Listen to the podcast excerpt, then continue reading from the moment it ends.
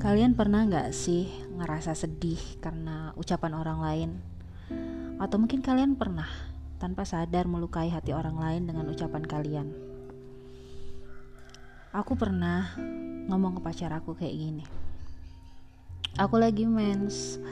Kalau aku lagi mens, hormon aku nggak stabil. Tiba-tiba marah, tiba-tiba nangis, terus happy, tiba-tiba kesel. Terus dia bilang kayak gini, Aku nggak peduli. Lagian cuma seminggu kan kamu kayak gitu. Tapi di hari lain pun aku nggak peduli. Kamu mau marah, kamu mau kesel, kamu mau nangis, bahagia, aku nggak peduli. Terserah kamu.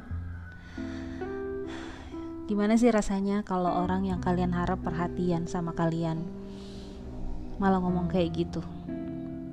Salah nggak kalau aku ngerasa sedih?